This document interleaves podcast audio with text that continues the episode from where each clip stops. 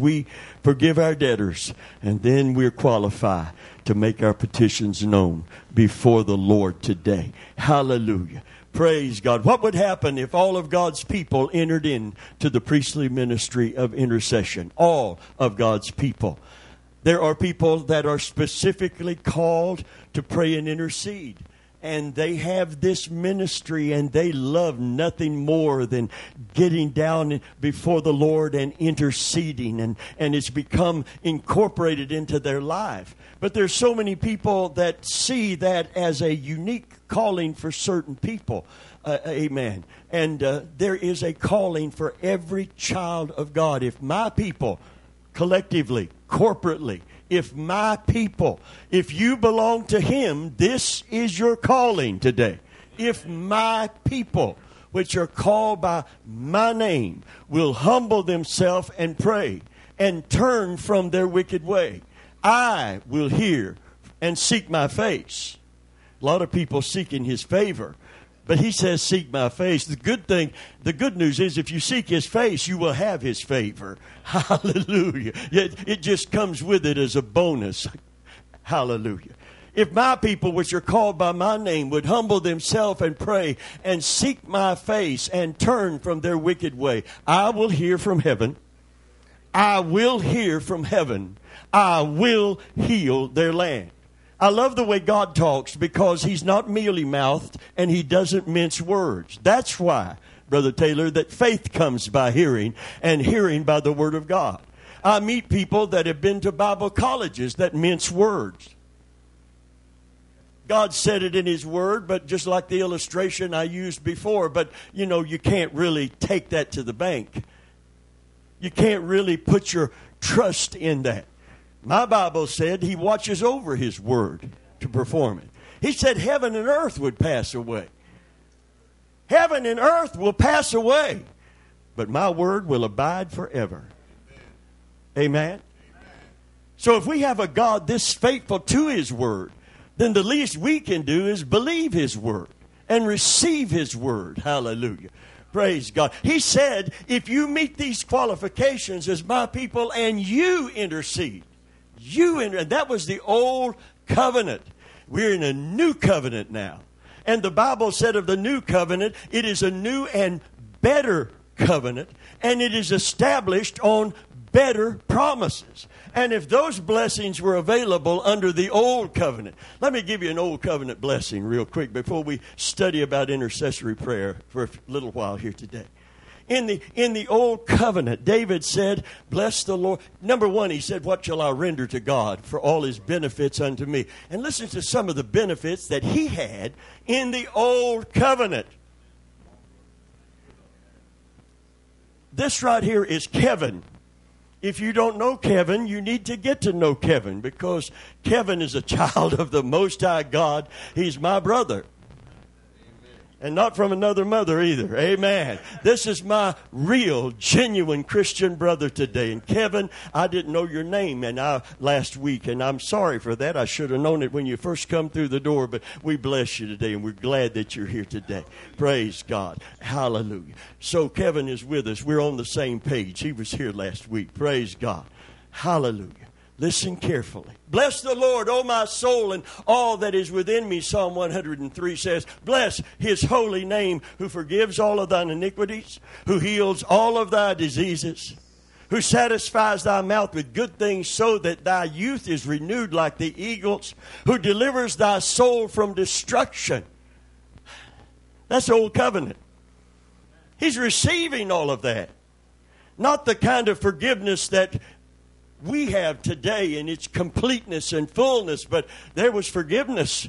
David discovered that and, and, and, and, and he knew that this great God had this great capacity for mercy and grace in the old covenant. And he received the benefit of that mercy and grace through the old sacrificial system which was only a type and foreshadow of what would happen when Jesus come and consummated all of that type and foreshadow. Praise God. We should be a people of prayer.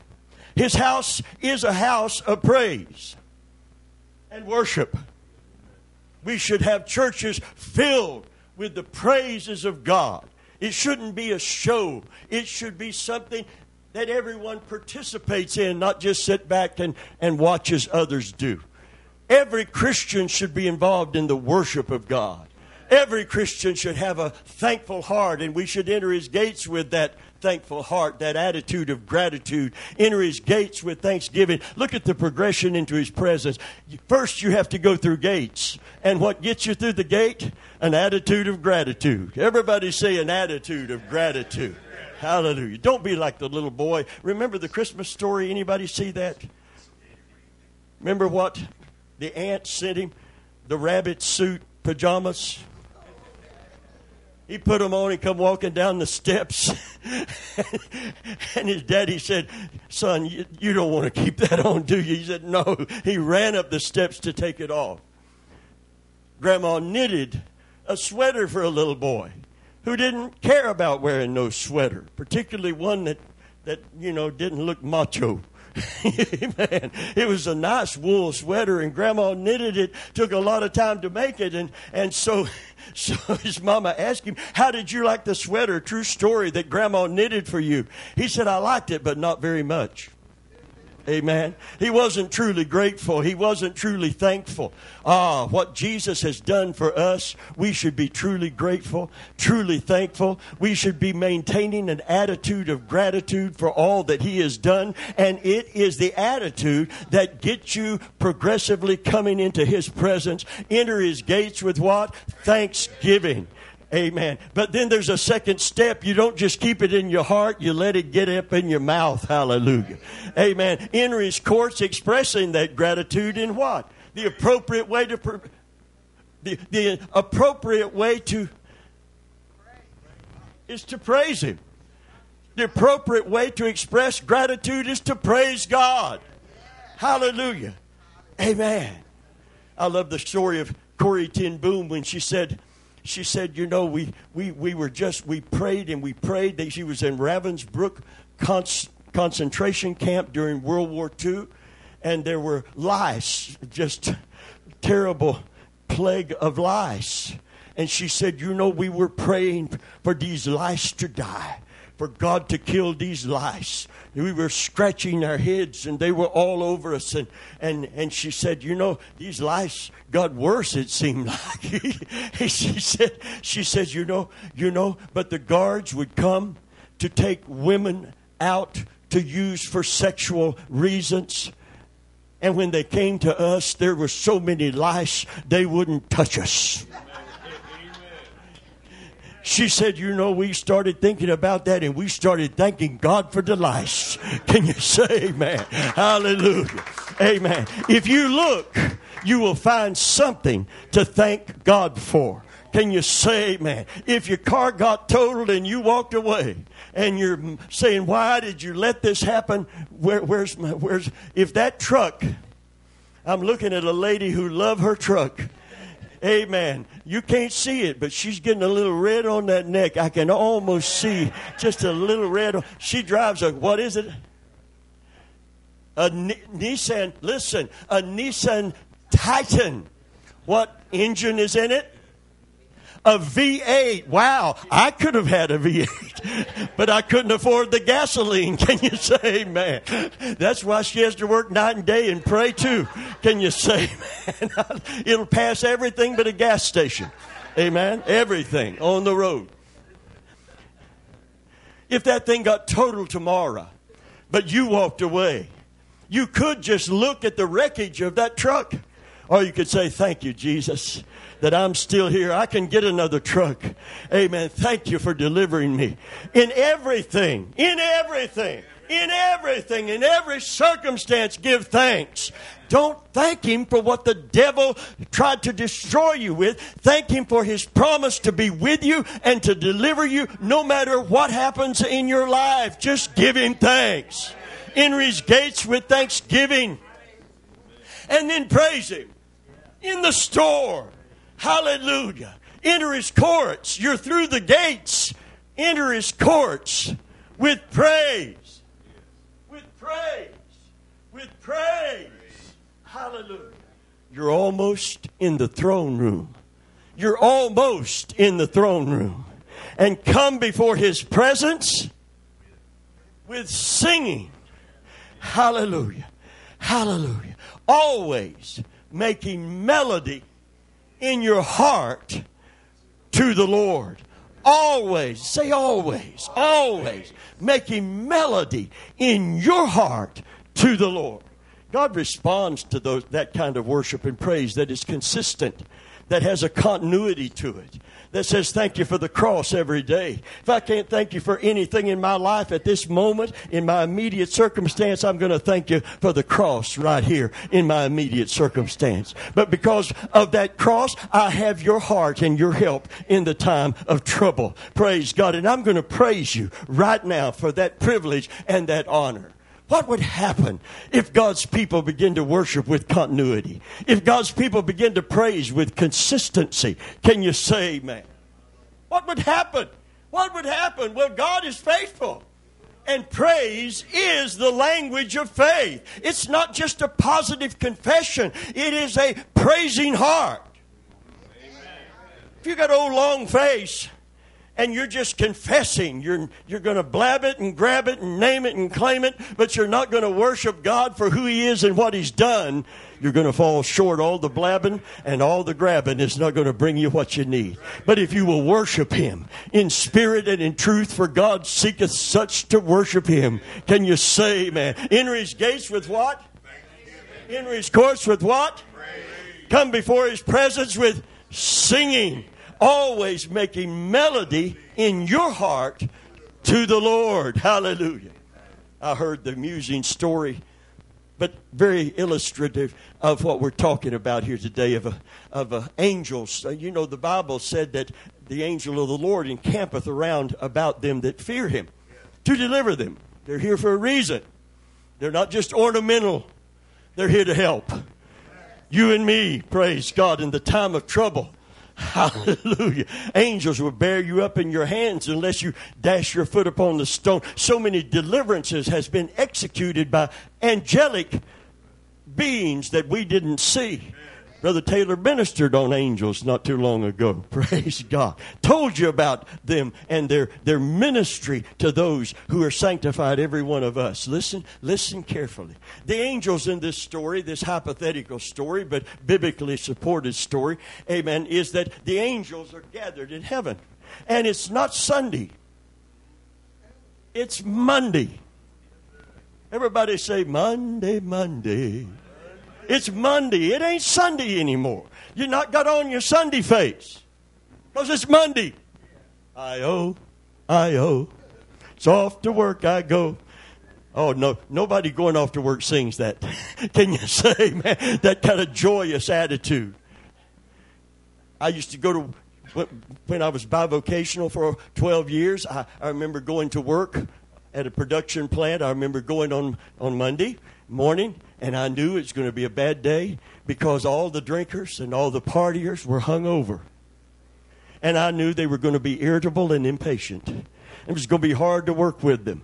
And I used to come out of a glorious Sunday service in the presence of God. And I would come in whistling before the Lord, whistling a melody in my heart. I don't even know what song it was. It was just a, a, a happy, happy song. Uh, I think a Academy Award winning song was by Pharrell Williams, Pharrell. You don't know which one. You don't watch uh, TV or anything like that. But anyway, it was Farrell. Pharrell Williams. Happy. Happy. Happy. Being happy speaks volumes to a sin saddened world. Happy is the man that has the Lord God of Jacob for his help. And happy is the nation whose God is the Lord all of the pharmaceutical companies that are making millions on antidepressants would, would be so sad to see all of us happy. Amen. It would make them sad to see us happy because it's a multi billion dollar industry because in this blessed nation there's so much depression and sadness and heartache and heartbreak. But happy is the people whose God is the Lord. And happy is the man, the individual who has God for his help. Can you say, man? Hallelujah. So I would come in happy because God is my help in the time of trouble. And I didn't have a guilty conscience. I didn't get drunk and do things I wish I hadn't done. And, you know, did I stand, dance on the table? Did I kick out the light? Did I get in a fight? Jose Cuervo. Oh, the joys of the honky tonk life. Amen. And I'd watch all those hungover, heartbroken people come in with all the shame and all the guilt and, and all of the, the the wondering if the wife is going to find out where they really were and what they really did. And I didn't see happy anywhere. And in fact, it bothered them if someone was happy. So I'd go in that locker room at a shift change with 150 people uh, getting their uniforms on to go to work, and I'd come in happy. And I wasn't trying to be a witness or trying to grandstand. I was just whistling a happy tune. And I remember at, on my side of the lockers, and you got people lining up getting their uniforms on, getting ready to hit that time clock and just take over and keep that keep that production line going. And I, I was just happy. I couldn't help it. I wasn't trying. You know, you get this thing right in the Lord. The Bible said you don't have to try to be a light. You'll be like a city set on a hill, which cannot be hid. You don't have to try to get people's attention. Just be happy when everybody else is sad. Be hopeful when everybody else is depressed, and you will stand out in the crowd. You will stand out. If you leave church just like the world is going to leave their living rooms today and go out and try to find something to satisfy them, if you're as down in the mouth as the world is, don't try to tell them about Jesus yet. Let him help you first. Get up out of that pit first. Get away from that sad sack, poor old me attitude, and then tell them how good God is. But don't try to tell them why you're beat down, berated, and battered. Amen. Get the victory. There's victory for you today. They knew I was a Christian. They didn't know you could be a Christian and be happy. So I'm whistling a happy tune. I don't even know what it was. I don't even know if it was a praise song. It was just a happy song. Have you ever sung a happy song? Just happy. Hallelujah. Yes, a happy, it can be praise. Just happiness. and someone said, Who is that so happy over there? They didn't know. They just heard happy, a happy tune. But it, somebody wants to know why I'm happy. And I didn't have to answer because somebody else on the other side said, That must be the Rev over there. He's got that deep, settled peace within. And I thought, see, I didn't have to do nothing. But I did have to be happy in an unhappy world. Because a happy person and you know what the bible said about everyone that doesn't know christ in this world? They're without god and without hope in this present world. Can you say amen? But we are people of hope. We are the prisoners of hope Hallelujah. Because the God of hope fill you with, the God of comfort fill you with all hope in believing. Hallelujah. When you just put your trust in Him, you are never in a hopeless circumstance or situation. And if God's people would rise up out of those valleys of depression and valleys of, of, of, defeat and come out and stand up and praise God and love God and serve God, it will speak volumes to a gainsaying world because they can't buy what you got. It doesn't come in pill form. Can you say, man? David didn't say, I will look unto the pills from whence cometh my help. He said, I will look unto the hills from whence cometh my help, because my help cometh from the Lord. Can you say, man? Are you preaching against pills? No, I'm just saying, I'm reiterating the hills. And I'm saying, if you'll look to the hills, maybe you won't need so many pills. Can you say, man? There are pills to get you up and pills to sit you down, pills to help you sleep and pills to help you wake up but there's not a happy pill in the world. Drug addicts think that cocaine's going to make them happy. It doesn't. It brings them into deep depression and bondage. Can you say, man? Hallelujah. Listen, but there is one who will lift the heavy burden, who will give you hope, who will give you peace, who will give you power over the enemy and give you his promise that when you pray, he will listen to your prayer. Can you say, man? Hallelujah. And Jesus is a promise keeper. And he said to those people who had been imposed an unbearable religious system had been placed upon them, a religious system that had no love in it and could in no way represent the God of Abraham, Isaac, or Jacob.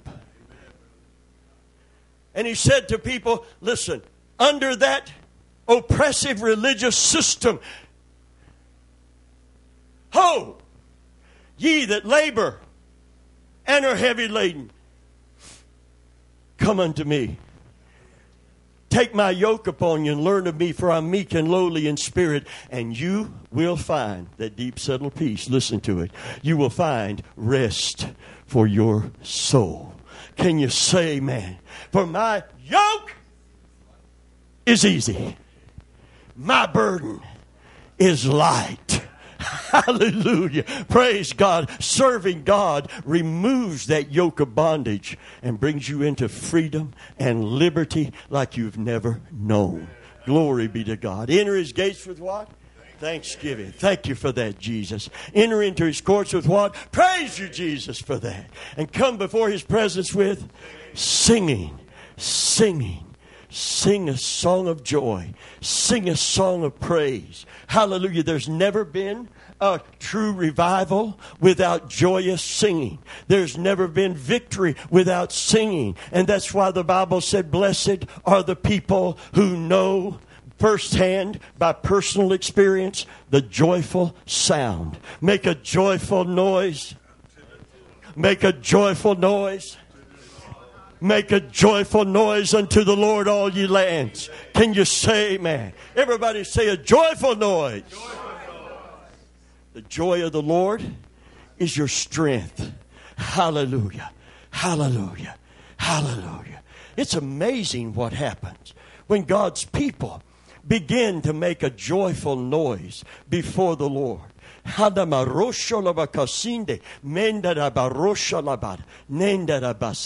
Paul said, I will sing with my understanding and I will sing with the Spirit. Paul was not just a prayer and a preacher, Paul was a singer of praises unto God. Hallelujah. At midnight, what happened? In a jail cell, held over to possibly be killed. Amen. Paul and Silas are in a Roman jail. And at midnight, they prayed. Oh, listen, if you are in jail and they might execute you the next morning, I believe you could develop your prayer life too. I, I really do. I believe there's circumstances that would develop your prayer life. I would rather try to develop it without the circumstance. I'd like to be prayed up when the circumstance comes. In fact, I'd like to be so prayed up that it might not necessitate the circumstance to get me to pray. How many's ever prayed when you were in trouble? How many got out of the trouble? How many still prayed like you were in trouble after you got out of trouble? Amen.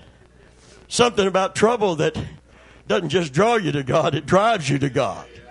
It's easy to pray when you're in deep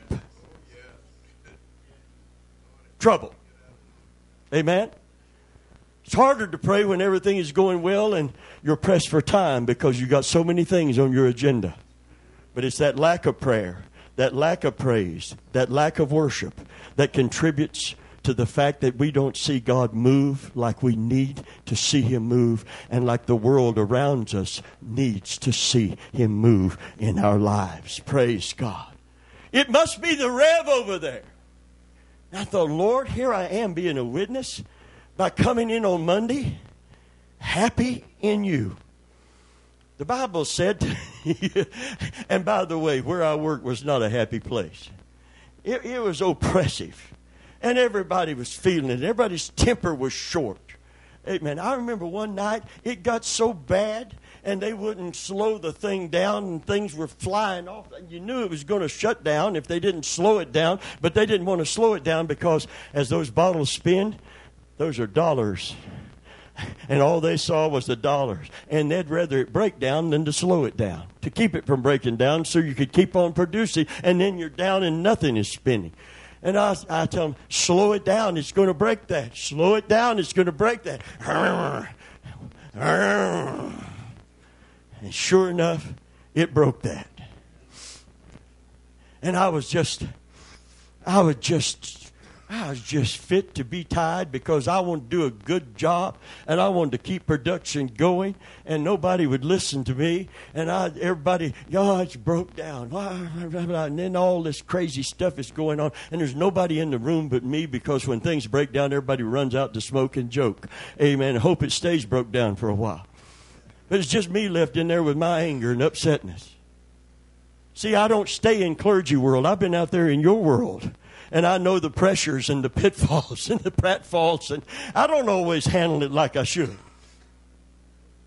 A big old plastic, not plastic, it's some kind of material. Anyway, this big bin that you put plastic bottles in for regrinding, it didn't have anything in it. And I had a Bruce Lee moment to vent my frustration. I walked by that thing and I thought, boy, I just feel like kicking some, something, not somebody. Amen. I love my dog. I ain't going to kick my dog. Amen. And I'm not going to kick somebody, but I can kick this here bin and not sin. Can you? So this bin is going over. Oh, by the way, it won't hurt the bin. It won't destroy the bin. And I just give it one of them high. And that bin went over and I felt better. I got to kick me something. I got to kick me something or go home. Amen. so I kicked that thing. You know what they did in Japan? Japan, they in, in high production, they know that people get so pent up with emotion and, and, and, and frustration. They got a timeout room. They give grown people time out in factories in Japan. Certain factories. This is in National Geographic. And you know what they you know what they have? A timeout room. And they've got one of those dummies that you you learn karate on, one of those dummies that's just from the waist up, you know, and you can hit it, you can kick it. And all those Japanese, you know, Bruce Lee was Chinese, so don't let's don't even get into the whole Korea, Japanese, Chinese thing. All of these guys, they get frustrated. The boss sees it, said, "Time out, John." And John runs down to that room. He don't sit in the corner. he, beats on that dummy. boom, boom, boom. And then he comes out and he feels better. And you know what God wants us to do with our time out? He wants us to praise Him. He wants to say time out when we're frustrated, time out when we're agitated, time out when we're depressed, time out when we're just in that state of mind. He said, I want you to worship me. And I want you to do it by faith. Hallelujah. There's a point where you do not walk by feeling any longer. You begin to walk by faith. I thought nobody saw me kick that over. So, so it doesn't really matter that I kicked it over I'm only human. But I thought I'm not responding as a Christian to this circumstance the way God wants me to respond. And for my personal discipline, I began to worship Him while I was picking that thing up. Hallelujah. And I said, Lord, I just want to praise you. I just want to thank you. I just want to give you honor and give you glory. What you've done for me and what's happening here today shouldn't even be compared to one another. Amen. What you've done to me, for me. Amen. See, I always put it this way. What he's done for me is far greater than what anybody can do to me. And if what he has done for you isn't greater than what somebody did to you, then you need to focus on what he's done for you instead of focusing on what someone's done to you.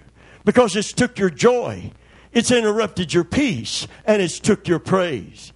And the Bible said, if you will praise him, I love the old covenant prophet attitude who said, though the fig tree shall not blossom, there be no fruit upon the vine and no cattle in the stalls. These is hard times, folks. Can you say, man, for in an agriculturally driven economy. This is a terrible, depressed time in the nation of Israel. Though the fig tree shall not blossom, though there be no cattle in the stalls, yet I will rejoice in my God. I will. It's a determined personal commitment. I will joy in the God of my salvation. And the circumstance didn't immediately change, but God will change the person that is in the circumstance immediately. Hallelujah. And he will make thy feet, if you do this, he will make thy feet like hinds' feet. And he will make you, because that he has now given you sufficient grace, hallelujah, and your attitude has changed, your atmosphere has changed. Change the attitude, change the atmosphere.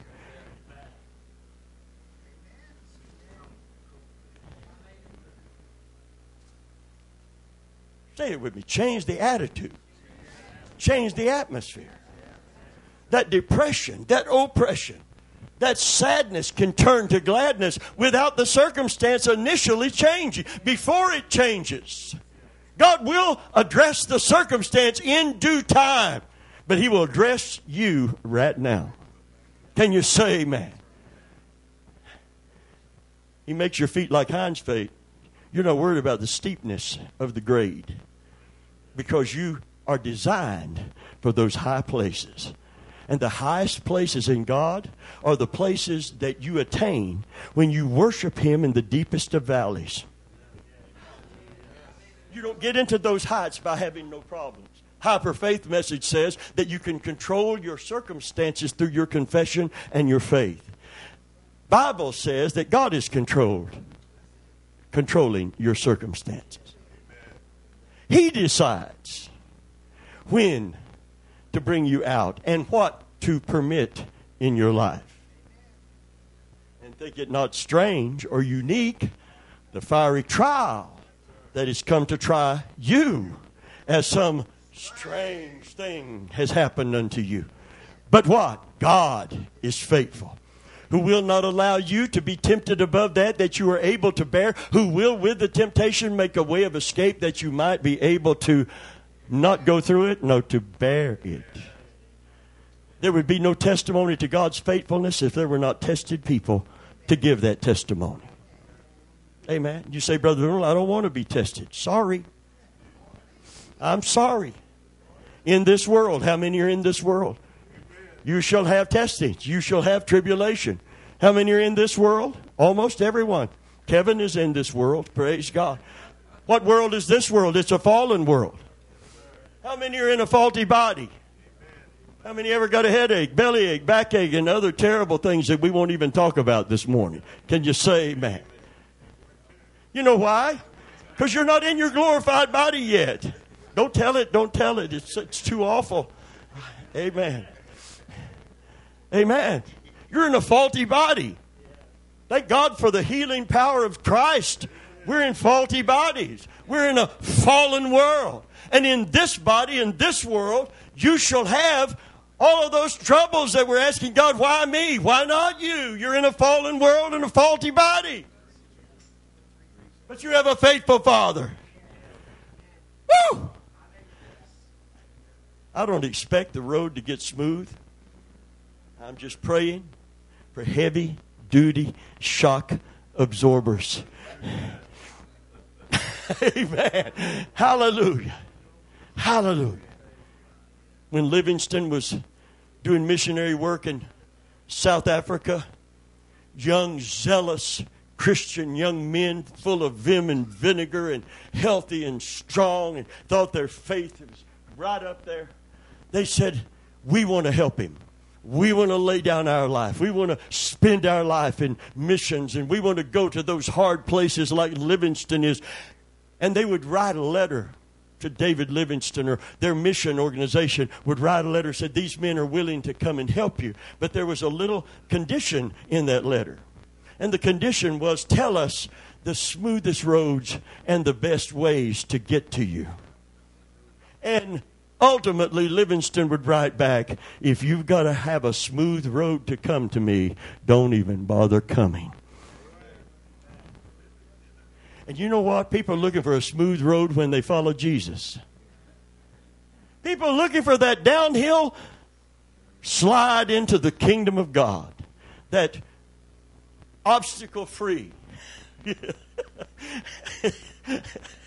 And Jesus said, If any man come after me, let him deny himself, lose sight of self, cancel out self.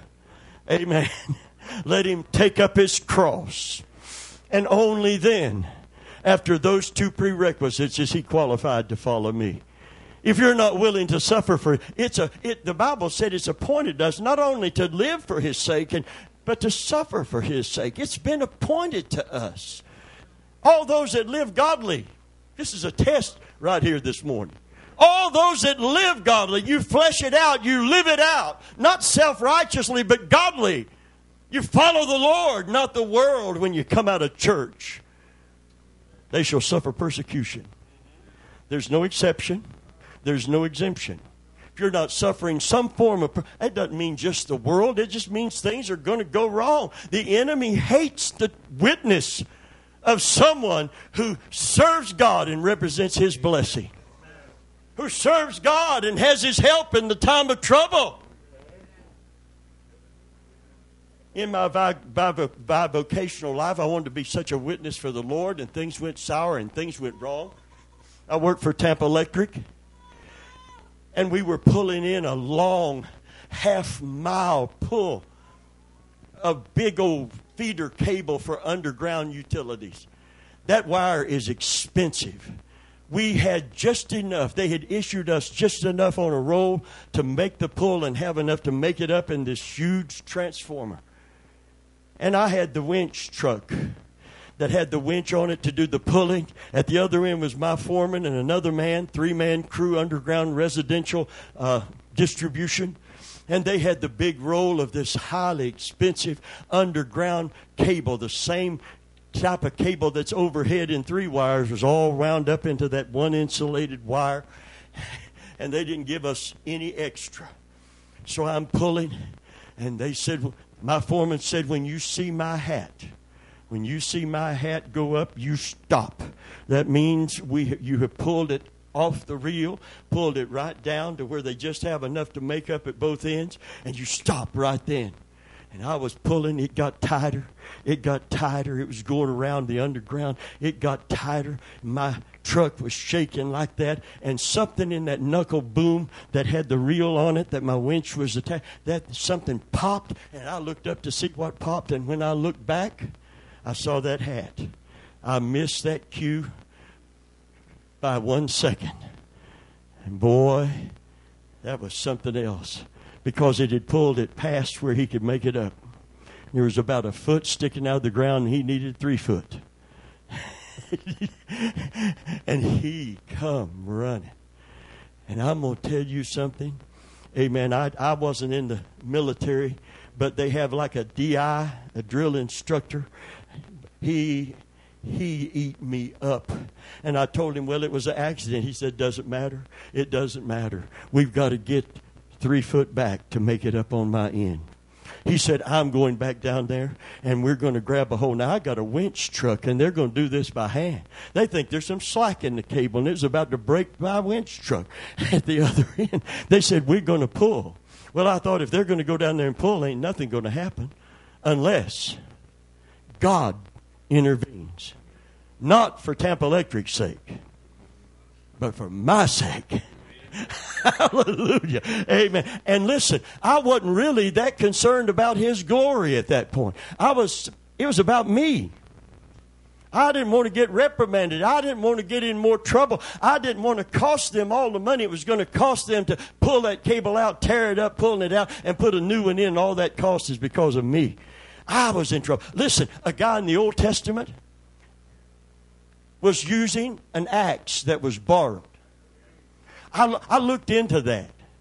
The Israelites didn't have the technology for taking iron ore and turning it into metals. So this axe he had borrowed from a Philistine who did have the technology at that time and it was worth way more than you could buy a hatchet for down at the Ace Hardware. Can you say, man?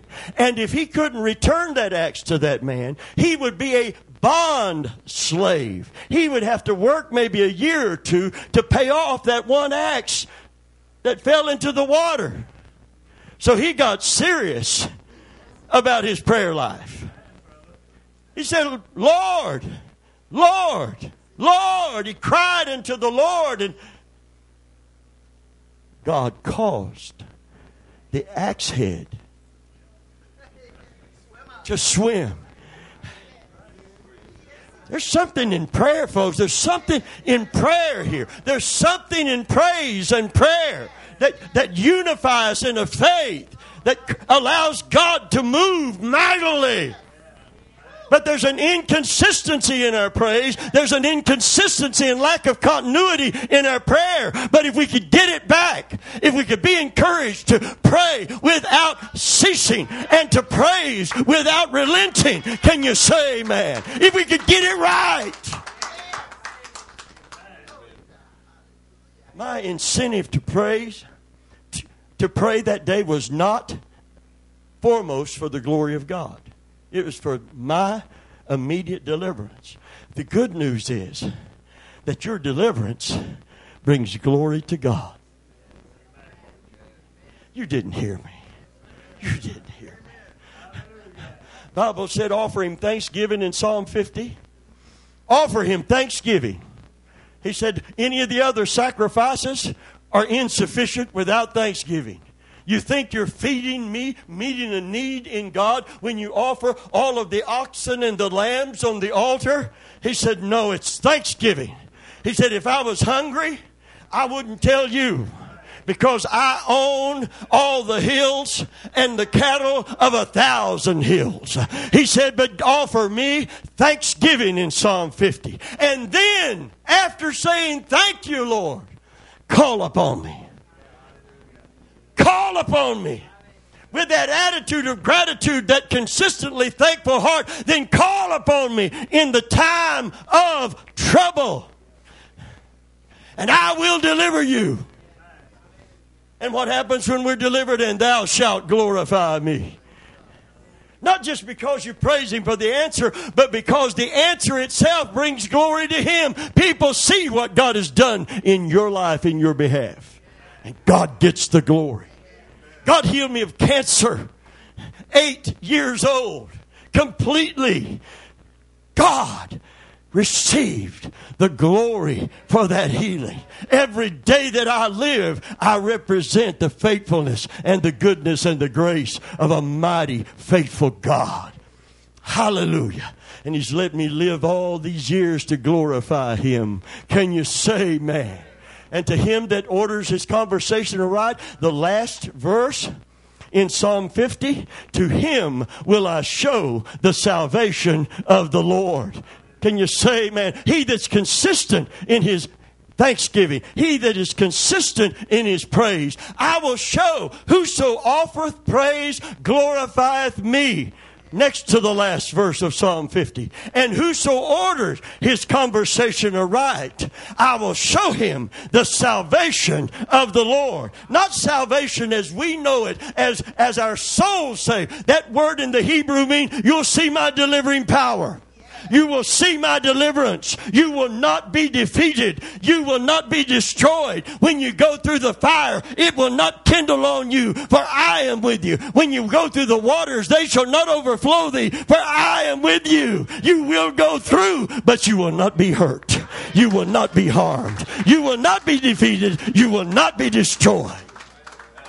If you order your conversation. I will bless the Lord, David said, at all times I have his deliverance in the time of trouble.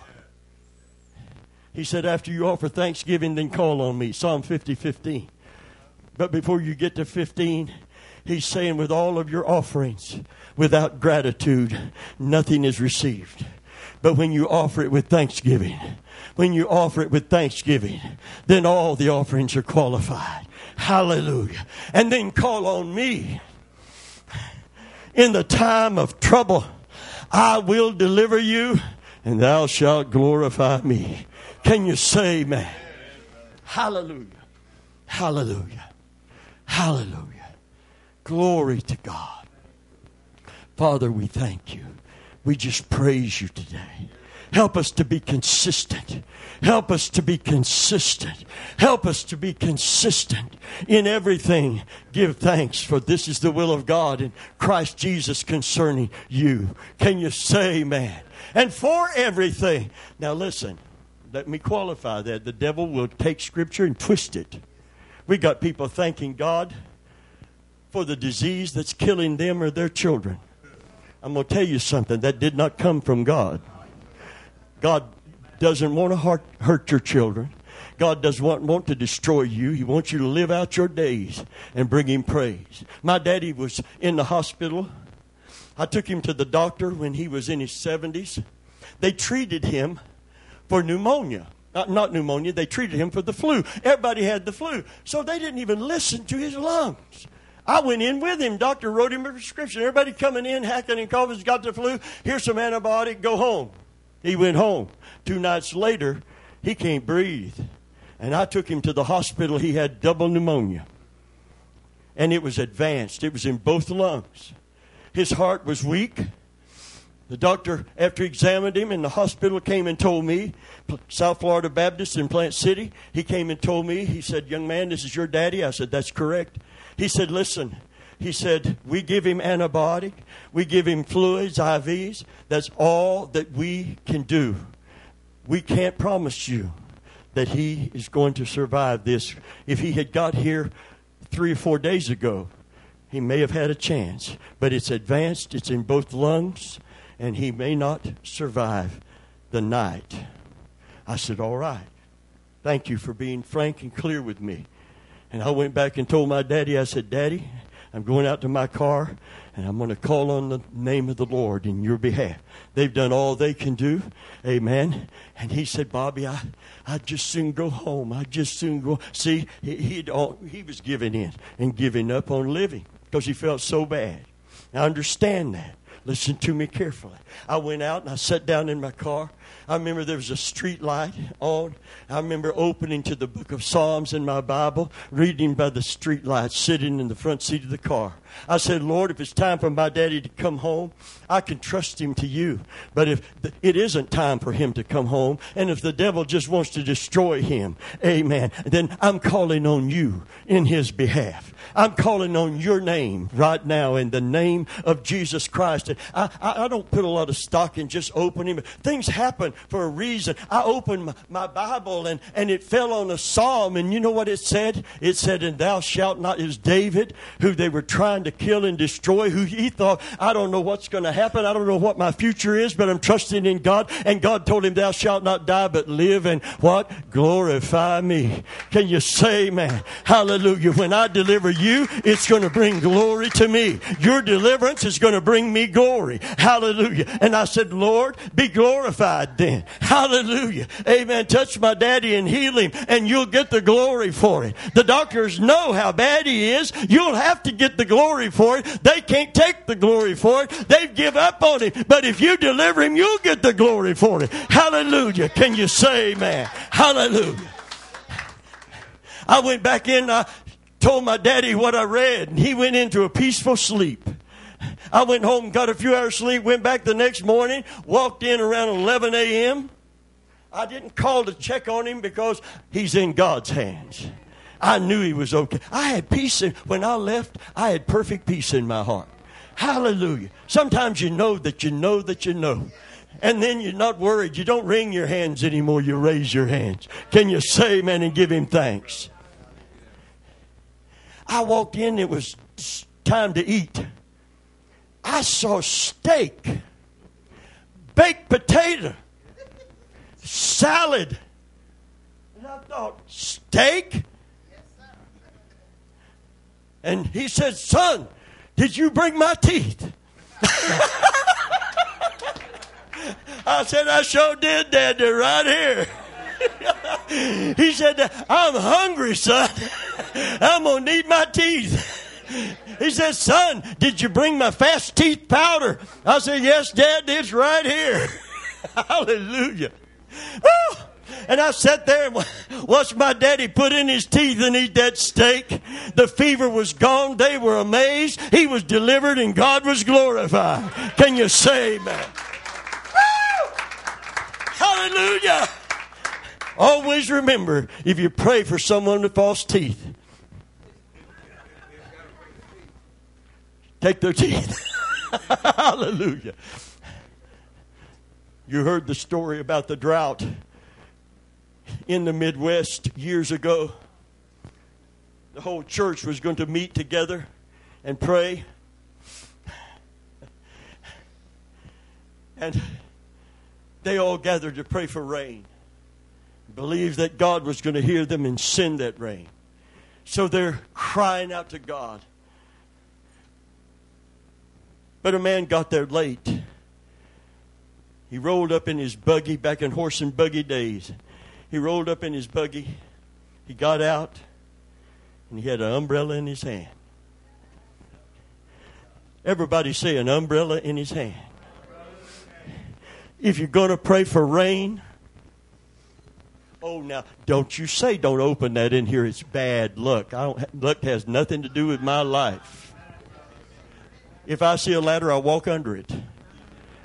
I, do, I never walk around a ladder. Somebody think I'm superstitious. Oh, brother, I wouldn't do that. What about a black cat? I had one. He was a lovely, lovely fellow. I got a dog that loves cats. I heard him say one time, "I love cats," but but I don't think I could eat a whole one. Can you say, man? It's just. I think he's part pit. I don't know. I'm just one. One man came in. He didn't have it open like this. He didn't have it opened, but he brought an umbrella. And they looked around at him like, because they heard him come in, everybody stopped praying. You know how it is? How easily we're distracted. Man walks in the door. What? I mean, it's like that squirrel on that cartoon, you know? Squirrel? Or that dog. Squirrel? Squirrel? Prayer is so easily interrupted, isn't it? Anything, everything because it's so powerful, so potent, and the devil knows it. Amen. And they looked around, and they all, without saying it out loud, had the same question. It hadn't rained in six solid weeks, and there's not a rain cloud in the sky or in the forecast. And here's a man with an umbrella. Is he crazy? Is he off his nut? Is he getting senile in his old age? Or does he believe that God might actually hear and answer their prayer? And to prove his faith, if you're going to pray for rain, take an umbrella to the prayer meeting. And if you can't take an umbrella, why bother pray? You don't believe it's going to happen? Anywho. Now, you don't have to take a physical umbrella, but I believe you have to take an attitude. Everybody say an attitude. attitude. An attitude of expectancy. Hallelujah. Why go to a prayer meeting as desperate, defeated? Lord in heaven, if you don't come through, what are we going to do? What, why did, if you don't come through, what? No, no, no, no, no. We need to get the attitude changed. You're the God of heaven and earth, the God of Abraham, Isaac, and Jacob, and you're my heavenly Father on top of that. Can you say, man? Hallelujah. I have an expectation something is going to change. Hallelujah. Praise God. Something is going to give. If I don't give in, if I don't give up, God is not going to be unfaithful. What was that old song? When Paul and Silas both were thrown in jail, they didn't worry who would go their bail. But on the prayer bells they began to ring. All fell their stocks and they began to sing. Prayer bells from heaven, oh how sweetly they ring. Prayer bells from heaven, hallelujah. Haven't heard that song in years. Haven't heard prayer bells in years. Allison, you know the uh, rest of the verse? Oh, you're just singing what I sing. I go hand you the mic and say, sing that verse. She heard it because she knows, but she don't remember either because we're not singing about prayer anymore. We're singing about other things. Listen to me. At midnight, Paul and Silas prayed. Hey, that's no big deal. If you're in trouble, even you and I pray. We've even been up at midnight praying. I've had a toothache so bad, I was up all night praying just for the grace to get me to morning so I could go and get that abscess tooth out of my head. Thank God he got me through the night. Hallelujah. Praise God. But here's the thing that marked and made the difference they didn't just pray because of the trouble they were in. At midnight, Paul and Silas prayed and sang praises unto God. And the prison doors didn't come open, and their deliverance did not come while they were praying alone. You see, a prayer meeting shouldn't stop with petition and as we leave say, Now pray. You remember to pray. If God don't come through, you've got to pray. No, no, no. There's a point where you accept that God has heard. And you accept that God is in control. And you accept that he loves you and he's not sitting aloof in his heaven. That that prayer has entered into his ear and God has it now. And and what is the requisite thing to do before you leave that prayer meeting? Have a praise meeting and praise him you say brother venerable the answer hasn't come yet the answer has of course it hasn't come yet because there have been no faith expressed yet. As your faith be, so be it unto you. And what is the language of faith? Initially, it's not claiming the promise, it's praising Him for keeping the promise. Hallelujah.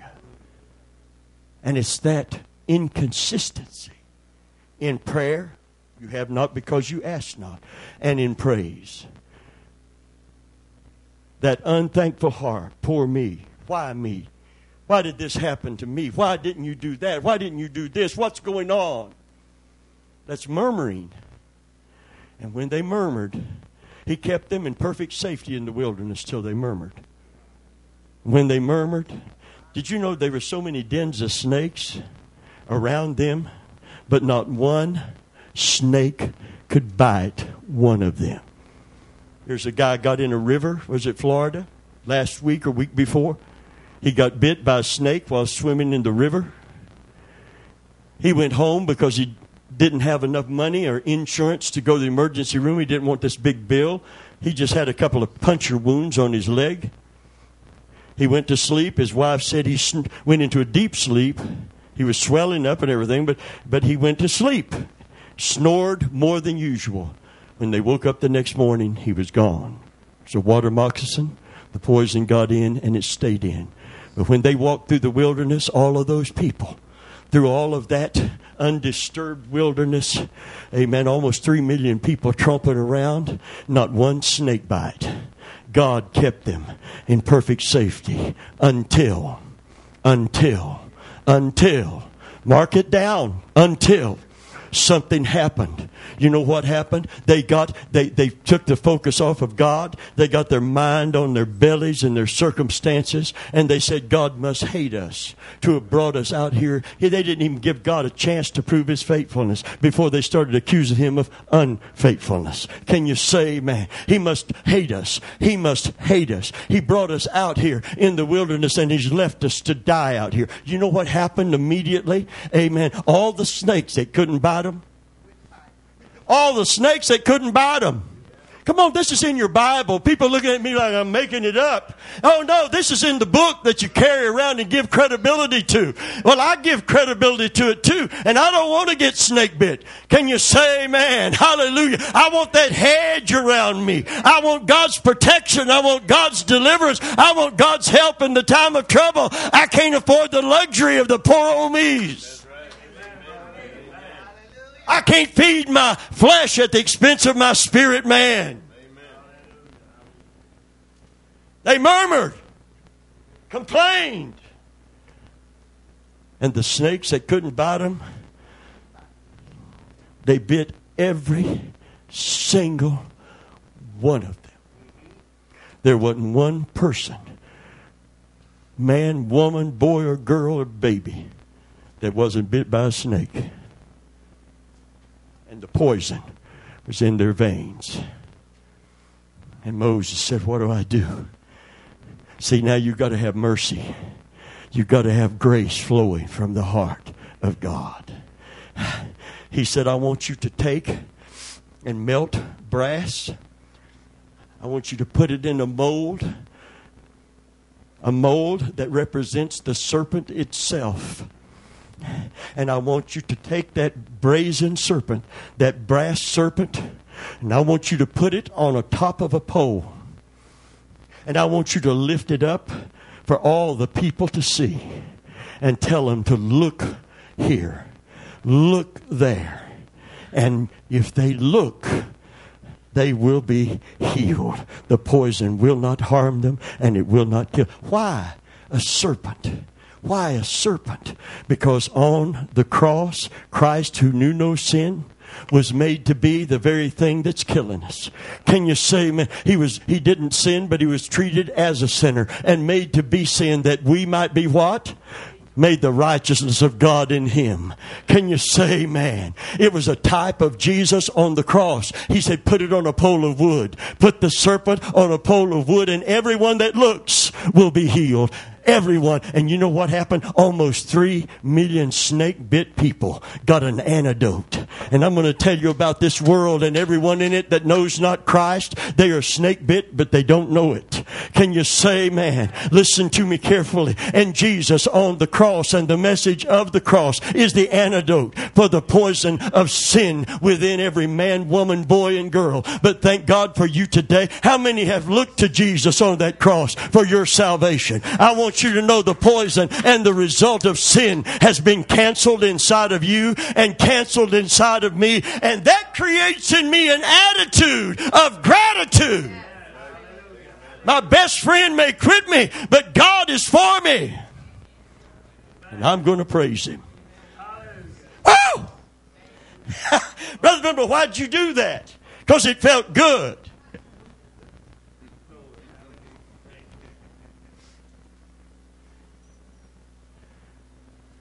Why aren't you doing it? Cat got your tongue? What happened to the church? Did a cat get its tongue? You can't speak in the presence of God?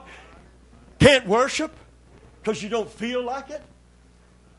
Because your circumstance is not conducive to worship? Honey, your circumstances is highly. Oh, I'm not talking about your job. I'm not talking about your money. I'm not talking about your friends or who did you wrong. I'm talking about who did you right, who hung on the tree, who forgave your sin, who said, I'll never leave you. Your circumstances are highly conducive to gratitude and praise. Can you say, man? My dad lived from his 70s to be 93 years of age. And Brother Taylor, I believe he would have died in that hospital because they couldn't do anything else and the pneumonia was so advanced unless there was prayer and praise offered in that parking lot. Amen. But God is a gracious God. He said to David, Thou shalt not die but thou shalt live and thou shalt glorify me. Can you say, man? Hallelujah. He wants the glory. We need the good that comes from his help. So, how many people in this room say, Pastor, I want to be more consistent in my prayer life? Let me see your hand. I want to be more consistent in my prayer life. I don't want to be just driven to God because of the trouble. I want to be drawn to God because of the accessibility I have to Him and the fellowship He offers me. In His presence, there's fullness of joy. At His right hand, there's pleasure forevermore. How many want to be more consistent in praise? How many will stop just before we go on complaining? I'm not saying you'll never complain. I mean, catch yourself mid mid stride and say, "Oh, wait a minute, wait a minute, wait a minute." Hold on. Whoa, big boy. I'm talking about your tongue now. Come on, the Bible said you got to bridle that thing. You got to bridle it. because it's set on fire of hell, and life And death is in the power of it. You can talk yourself into a pit of despair. Or you can quote the Word of God, and you won't need Him to throw you a line to pull you out.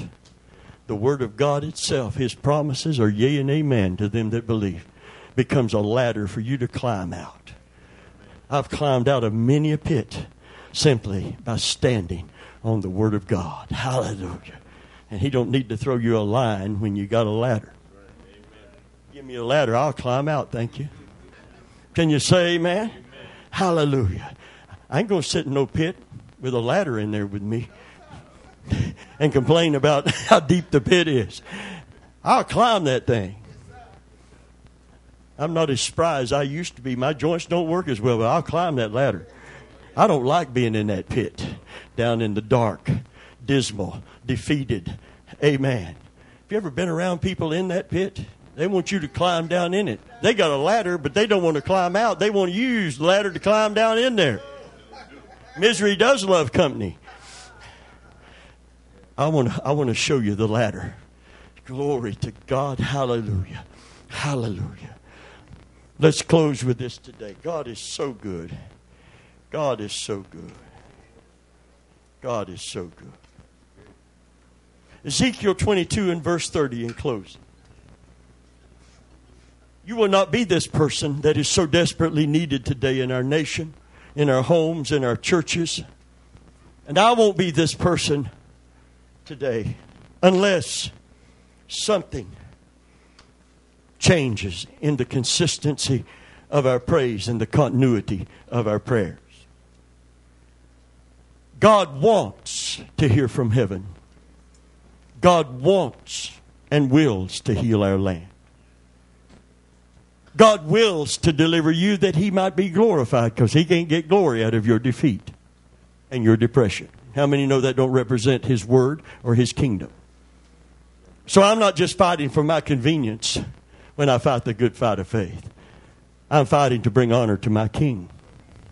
I don't want victory so I can watch TV without pain. I mean, that's a side effect, but that's not why I initially want victory. I don't like pain. It's hard to enjoy a movie with pain. You get a bad toothache, ain't no movie ever made good enough to satisfy you till you get something done. How many's ever used Orajel? Amen. How many's ever took an aspirin and put right in the bad tooth and chomped down on it? It don't taste good, but you're desperate now. You'll do anything. My grandma lived back in the horse and buggy days. I said, What'd you do about when there wasn't a dentist? She said, Dentist came riding on a mule every three months and, and he yanked bad teeth and did what he could to help people. I said, What if he didn't show up? She said, One winter he didn't. Snow was too bad. He couldn't get to our valley. He said, She said, I was up three nights with a toothache. I couldn't sleep. I couldn't eat. I couldn't do anything. The pain was so excruciating. I said, What did you do, Mimo? She said, I took an ice pick. I put it over the open fire of the fireplace. I kept it there until it was glowing red hot. And then she said, I took it off the fireplace and I stuck it down in that cavity. She gave herself a root canal. She killed the nerve in the tooth. It almost it killed the bacteria, killed the nerve, about killed me just listening to the story. I said, No, no, no. She said, I did. She said, It hurt for a little while, but after a while, she said, I didn't feel nothing. And I thought, boy, I'd have to be in bad shape. Can you say, man? In fact, I don't think I could do it to myself. I'd have to call him and his brother to hold me down and do it to me. Can you say, man? And do me a favor and knock me out first. knock me out cold and then hold me down. God is looking for somebody. God is looking for somebody. I feel this prophetically today. God's church is a house of preaching. God's church and God's house is a house of praise. But that is not the primary reason. And God's ministers are to preach the gospel, and we're good at it. In fact, we're professional. We're professional. We're professional. We're professional. But let me tell you something about professional and what God has called the church to and what we're not doing and what we're not seeing today. Listen carefully. My house shall be called a house of preaching. You betcha. My house shall be called a house of prayer. My house shall be called a house of praise. You betcha. We've got the grandest choirs that have ever stood on a platform, gloriously arrayed and singing perfect pitch songs to heaven. Can you say, man, We've got preachers that are the most well educated preachers that have ever been in pulpits in the history of the church or the world as far as theologically qualified. But that is not the primary purpose of God's house. Can you say, man, my house shall be called? What did Jesus say? Number one, number one, number one, a house of prayer. If no one preached today, not many people would be here. If we called just a prayer Sunday for people to come and pray, not many would show up because there's nothing to watch. There's nothing to look at. There's nothing to pass the time. An hour in prayer will go extremely slow unless you get into intercession and into the presence of Almighty Almighty God. Can you say amen? Hallelujah. Call a prayer meeting. You'd better lace it with breakfast. Call a prayer breakfast. Do you know what people want to know? I got together with eight preachers 25 years ago, wanting to have a prayer breakfast among several churches. You know what killed the whole thing? The menu. We couldn't decide on the menu. We're going to pray for our city and pray for revival and pray for our loved ones, but we couldn't decide on what we're going to have for breakfast. One preacher said there's no point in it. If we have a continental breakfast, it won't cost very much, but people won't get full and they're going to complain. This happened. If we have a full breakfast, it's going to cost too much and they're going to complain about the cost. So everybody put in their two cents worth about what they were going to eat. And we never even had a prayer meeting. Because we couldn't decide on what to have for breakfast at the prayer breakfast. So the emphasis was now off the prayer and on the breakfast. Prayer luncheon. Prayer dinner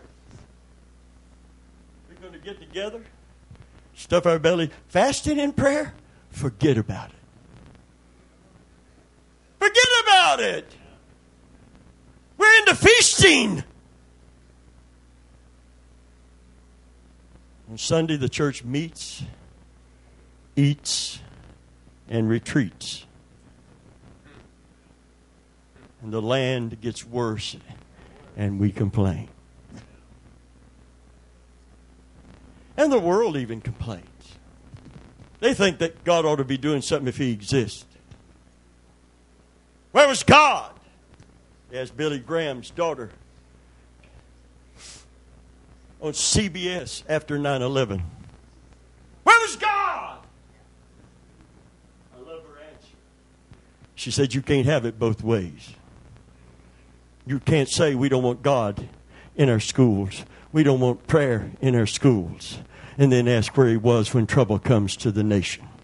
You can't push him out of every, uh, out of the courtroom.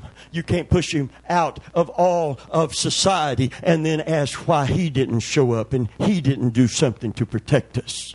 And they didn't have an answer for that. I thought that was a good answer.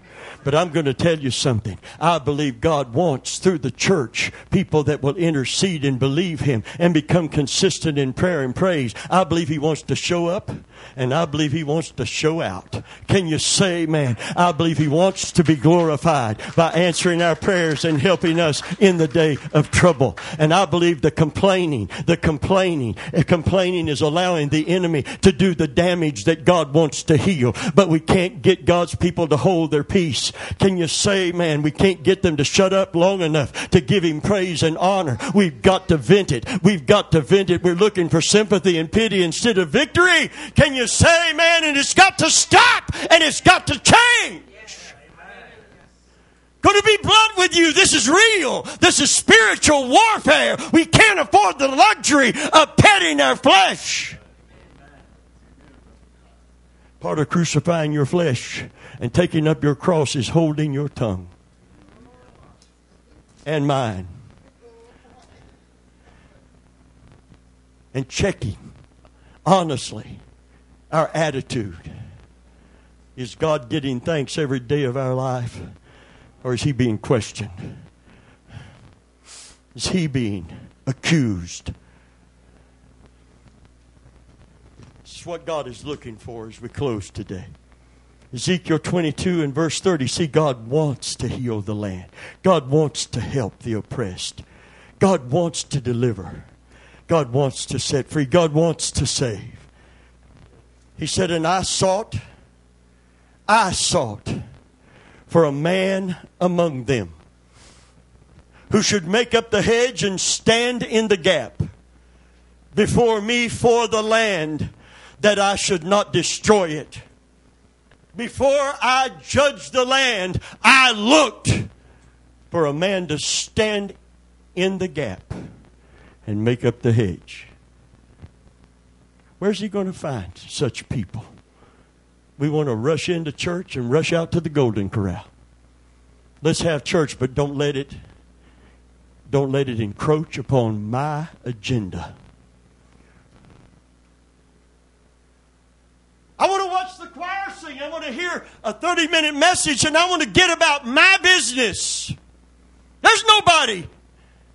He said, if I don't find somebody, if I don't find somebody that will stand in the gap and make up the hedge, then I'm going to have to judge the land. If there's no intercessor, the land is going to be judged. And guess what? There was no intercessor. He said, So I brought the judgment. But it didn't have to happen. If God's house becomes a house of prayer, if God's house becomes a house of prayer, if God's people begin to intercede, I know people that have given up on America. If, if, if we have another attack by terrorists, they'll say, Good enough for you. You didn't repent you didn't turn to God good enough for you. That's not what God is looking for. Hallelujah. They've given up on any form, shape, or fashion of revival in this nation. If we give up revival, we give it to the devil. We hand it over on a platter. We serve it up to him. Can you say, man? Hallelujah. I will not serve my loved ones up, my land. Can you say, man? I'm going to fight for my children. I'm going to fight for my grandchildren. I bound them to my heart. I don't eat a meal without intercession for their soul. I said, I will not sit down and feed my belly and not pray for my household. I'll pray for them at other times, but I don't eat a meal. You can ask my wife if we're in Burger King, it's a long prayer. It's not because the food is dirty and I got to get the germs off of it. I'm not asking God to take the calories out of my milkshake. Can you say amen? Do you hear me today? Although it would be wonderful if that could happen. No, I'm spending my time for that that's most important. I'm saying, Lord, I don't miss those meals. Oh no, I am consistent. When I get hungry, I start looking for something to put in my belly. Amen. I'm going to tie my intercession to my eating. Boy, boy, I'm going to be faithful.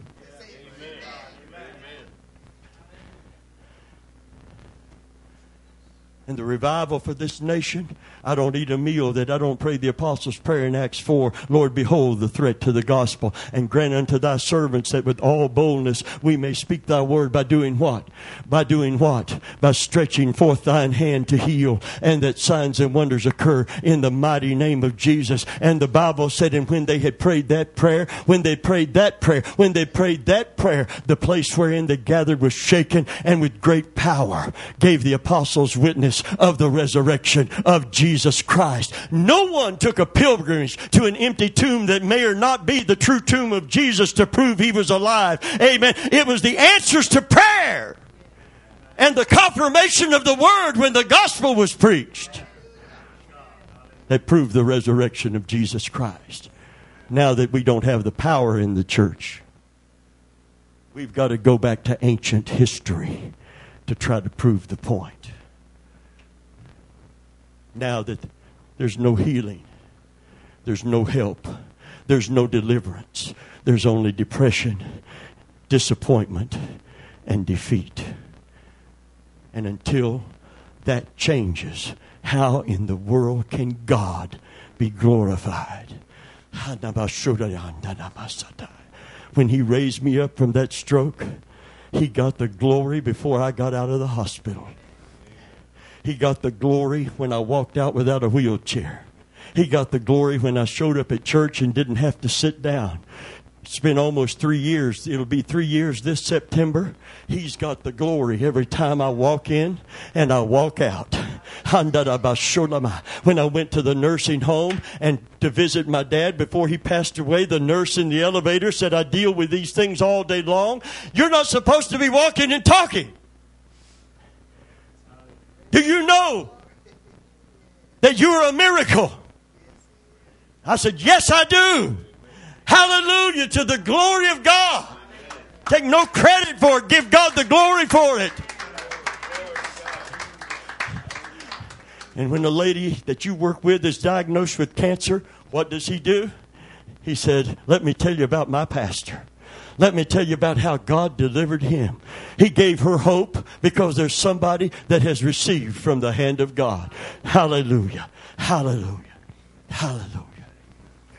How many are going to try this week to start putting something different in place in your life?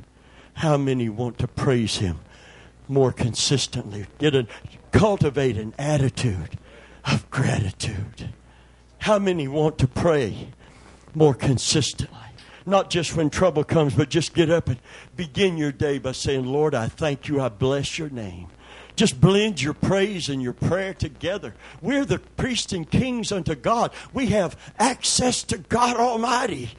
And He said, if you come with the right attitude, I'll hear from heaven and I'll heal your land. Revival will come. Will you stand with me today? What a mighty God that we serve today.